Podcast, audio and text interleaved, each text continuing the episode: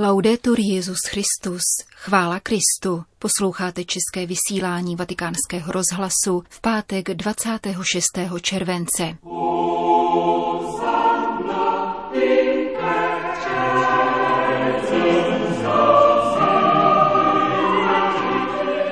Benedikt XVI. si vyjel na výlet. Přítomnost katolíků v Eritreji je ohrožena, informuje papežská nadace Kirche in Not. A na závěr další pokračování z rozhovoru papeže Františka pro mexickou stanici Televíza uslyšíte v našem dnešním pořadu, kterým provází Jana Gruberová. Zprávy vatikánského rozhlasu. Vatikán. Jen málo kilometrů, pár navštívených míst a pouhých několik hodin, avšak o to větší překvapení vyvolal čtvrteční odpolední výlet emeritního papeže do oblasti Castelli Romány, tedy na místa, kde dříve běžně trávil léto. O překvapivé zhruba šestihodinové návštěvě informuje místní webový portál, který přikládá také pěkný snímek Benedikta XVI. na zadním sedadle černého Mercedesu, jak podává ruku na pozdrav. Za doprovodu sekretáře arcibiskupa Georga Gensweina se emeritní papež nejprve zastavil v letní papežské rezidenci v Castel Gandolfo, kde pozdravil tamní personál a vydal se na procházku spojenou s modlitbou růžence po zahradě, jako to dělával o dovolené. Další zastávkou byla asi 10 kilometrů vzdálená obec Roca di Papa, kde se pomodlil v mariánské svatyni Madonna del Tufo a nakonec pokračoval do městečka Frascati. Zde ho v biskupském paláci přijal místní biskup Rafaelo Martinelli, s kterým povečeřel. Do Vatikánu se Benedikt XVI. s doprovodem vrátil o půl jedenácté v noci.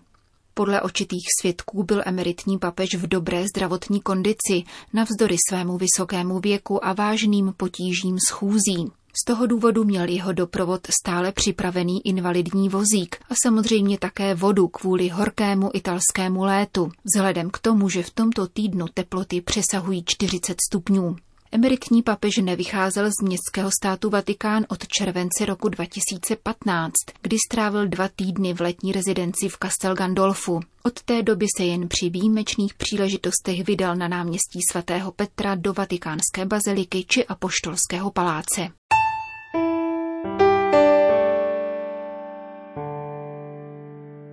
Asmara. Eritrejská církev zažívá dramatickou situaci. V minulých týdnech bylo uzavřeno 22 zdravotnických zařízení, která byla majetkem řeholních kongregací a katolických diecézí a také jediný teologický institut pro seminaristy a řeholnice.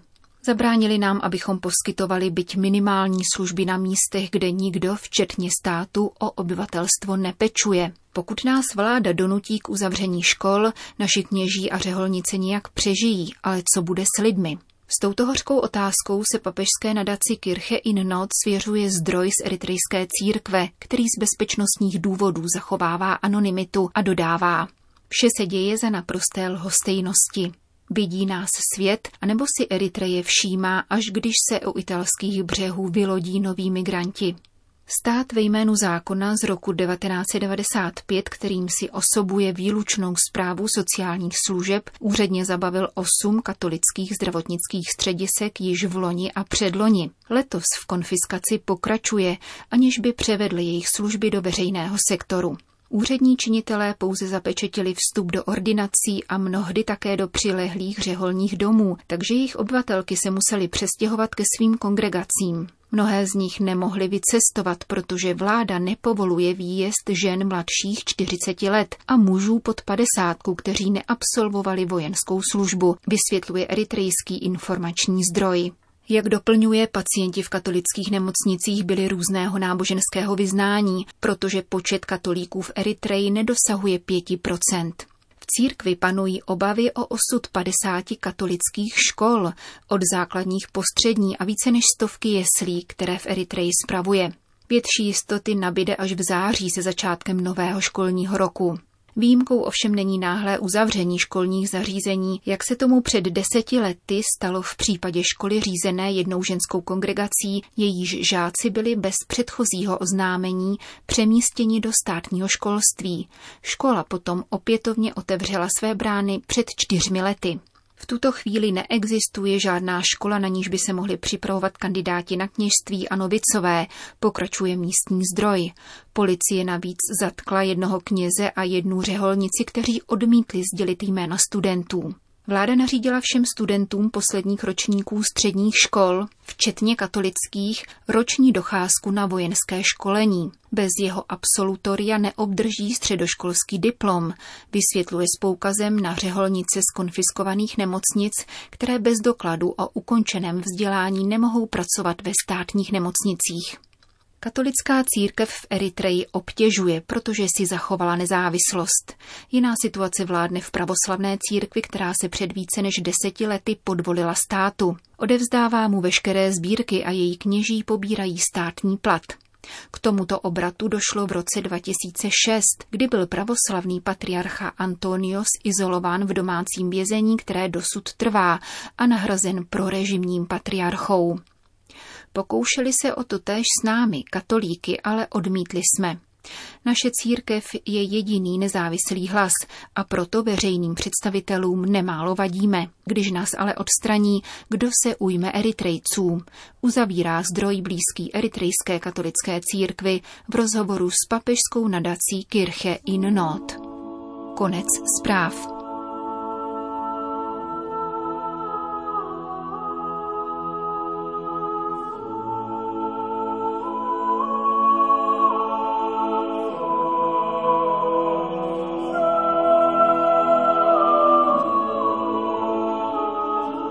Papež František se zamýšlel nad dosavadními šesti lety pontifikátu v obsáhlém rozhovoru s vatikanistkou Valentinou Alazrakijovou, který koncem května odvysílal mexický televizní kanál Televíza. V našich pořadech vás postupně seznamujeme s tímto bilančním interview, které bylo nahráno v domě svaté Marty.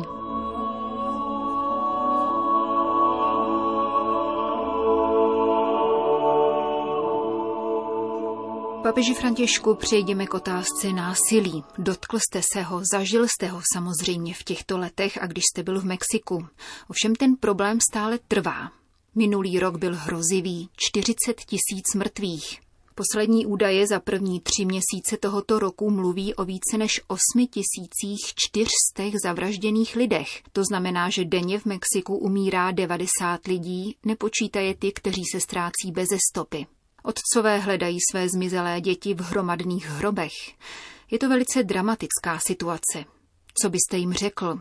Co může podniknout vláda, občanská společnost i sama církev, aby tento problém vyřešila? No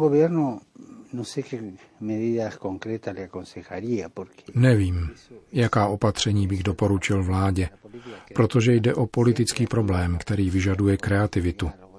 Radím ke kreativitě v politice – k politice založené na dialogu a rozvoji, k politice kompromisu.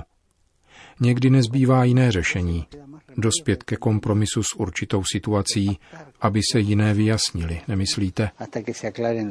¿no Kompromis s kým? No s lidmi, kteří mají jiný názor, Navrhuji kompromis, protože pokud se správci věcí veřejných v nějaké zemi mezi sebou hádají, ona země tím trpí. Měli by dospět ke kompromisu pro dobro země. Ať hledají politická řešení, která neumím naznačit, protože nejsem politik.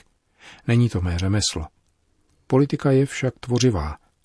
Ať nezapomínají, že je to jedna z nejvyšších forem lásky, sociální lásky.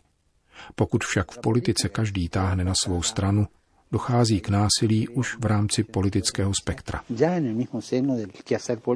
¿no? Někdo radí k dohodě s pašeráky drog, aby se vůbec našlo nějaké východisko.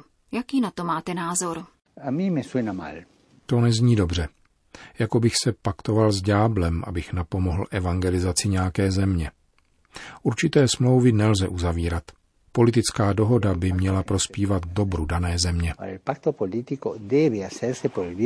A také jejímu smíření.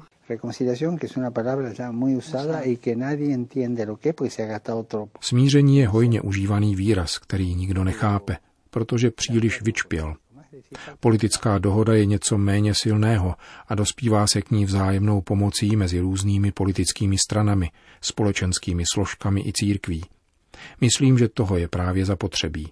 Vyzvat k uzavření dohody, aby se vyřešily vážné problémy určité země. No? Vzpomínám se, jak mne před čtyřmi lety zasáhlo, když jste řekl, že Mexiko je zemí, kterou ďábel trestá kvůli přítomnosti Pany Marie Guadalupské. Když jste dlouze stál v bazilice před Guadalupskou panou, co jste si řekli? Ano, ďábel má na Mexiko skutečně spadeno, to je pravda. Pomyslete na mučedníky, pro následování křesťanů, které v jiných latinskoamerických zemích nebylo tak prudké. Proč zrovna Mexiko? Něco se tu stalo, něco mimořádného. To není teologie. Mluvím jako muž z lidu. Jako by si ďábel na Mexiko zasedl. Jinak nelze mnohé vysvětlit. Na druhé straně je Mexiko zemí, kde najdete všechno. Je hranicí v tom smyslu, že se jim prochází z Latinské do Severní Ameriky. A to má samozřejmě velký vliv. Téma mladých lidí. Při mexické cestě jste se ho dotkl, setkal jste se s nimi. Poznala jsem Scholas, nadaci, kterou jste založil v Argentíně, abyste mladé lidi podchytil skrze umění, sport, kulturu, řekněme tuto kulturu setkávání. Účastníte se mexického vládního programu pro mladé lidi, v jehož rámci proběhly videokonference, kde jste mládež oslovil a ona mluvila o svých problémech od šikany po násilí. Jaký dojem máte z mexické mládeže? Příliš se neliší od mládeže na celém světě. Má své starosti, budoucí touhy, podmíněnost, výšiny i pády. Ale všeobecně řečeno je mládež, pokud se nedrží nějaké ideologie, na celém světě stejná. Mládež poplatná ideologiím je něco jiného. Mládeži hrozí ztráta kořenů, pokud k ní již nedošlo. Mladým lidem stále radím, aby hovořili se starými a starým, aby mluvili s mladými, protože strom nemůže růst, jestliže ho odřízneme od kořenů. Neroste ani tehdy, pokud mu zůstanou jenom kořeny, čímž odkazují ke konzervatismu. Je třeba jít ke kořenům a vést s nimi dialog, čerpat z nich kulturu, tehdy rostu, rozkvétám a plodím a tak se pokračuje dál. Za současných okolností považuji dialog mezi nejstarší a nejmladší generací za zcela zásadní. Velice mne oslovila poslední Baumanova kniha vydaná v italštině, kterou napsal se svým italským asistentem.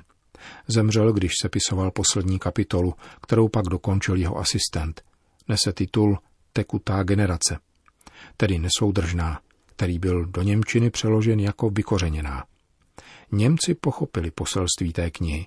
Tekutost totiž znamená vyrvání z kořenů a proto je tolik důležité se k ním vracet.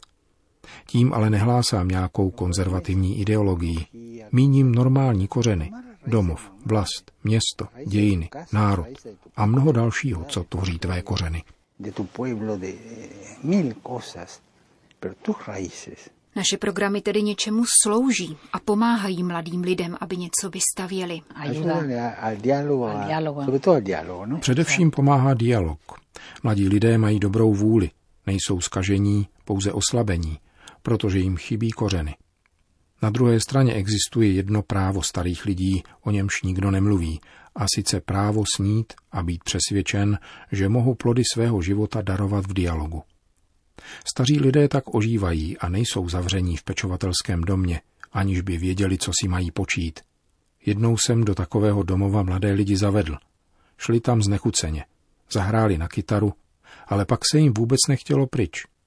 Staří se jich totiž ptali, a tuhle písničku znáš? A vcházeli do světa snů. Dnes jsou taková setkání nezbytná, řekl bych přímo naléhavá. Naléhavá proto, aby se mladí lidé posílili říká papež František v druhé části rozhovoru, který poskytl mexické televizní stanici Televíza. Jeho pokračování uslyšíte zítra.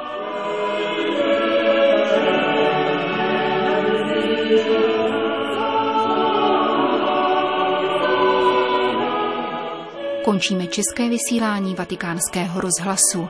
Chvála Kristu, laudetur Jezus Christus.